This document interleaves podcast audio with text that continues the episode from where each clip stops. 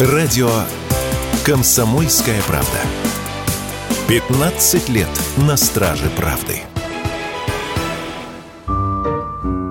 Российские производители столкнулись с нехваткой упаковки для продуктов. Согласно данным аналитического исследования агентства Milk News, упаковочный кризис коснулся многих сфер, в том числе производства молока и детского питания. По подсчетам, ежегодные потребности молочной промышленности составляют более 32 миллионов упаковок, в которые фасуются почти 13 миллионов тонн продукции. С проблемами российские производители столкнулись в 2022 году из-за санкций, введенных в отношении нашей страны. В апреле того года были запрещены поставки в Россию типографической краски, бумаги, картона, пленки и машин для печати из стран Европы. Многие компании перешли на временные упаковки с минималистичным дизайном в попытках растянуть запасы краски. В итоге их хватило на полгода. Проблему даже обсудили на пленарном заседании Петербургского международного экономического форума 2022 года. Президента Владимира Путина об этом спросила Маргарита Симоньян.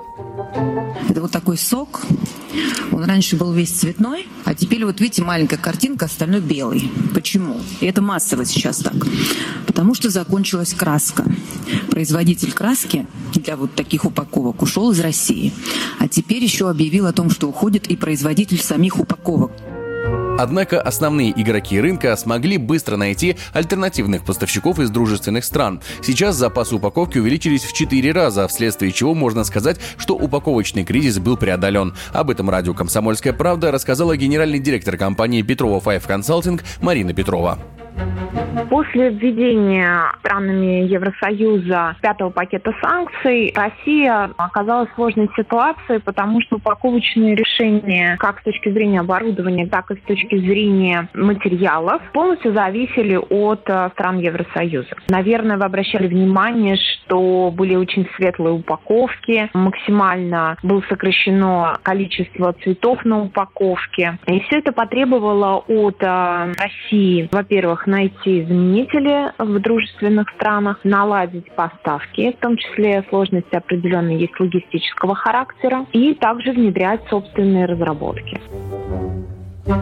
В то же время по некоторым видам продукции сложности сохраняются. Так, например, пока проблемы есть с индивидуальной упаковкой для плавленных сыров, сыров с плесенью, а также упаковкой для сыров в нарезке. Сохраняется и дефицит пищевой фольги, а также ламинированного картона отечественного производства. В то же время эксперты уверены, что и эти проблемы удастся решить в ближайшие пару лет, заявила Марина Петрова.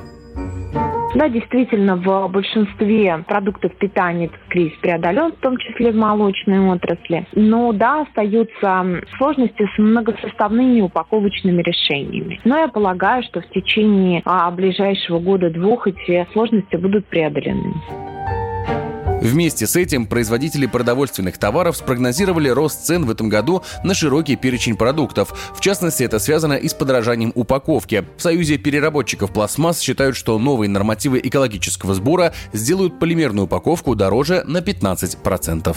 Егор Волгин, радио «Комсомольская правда».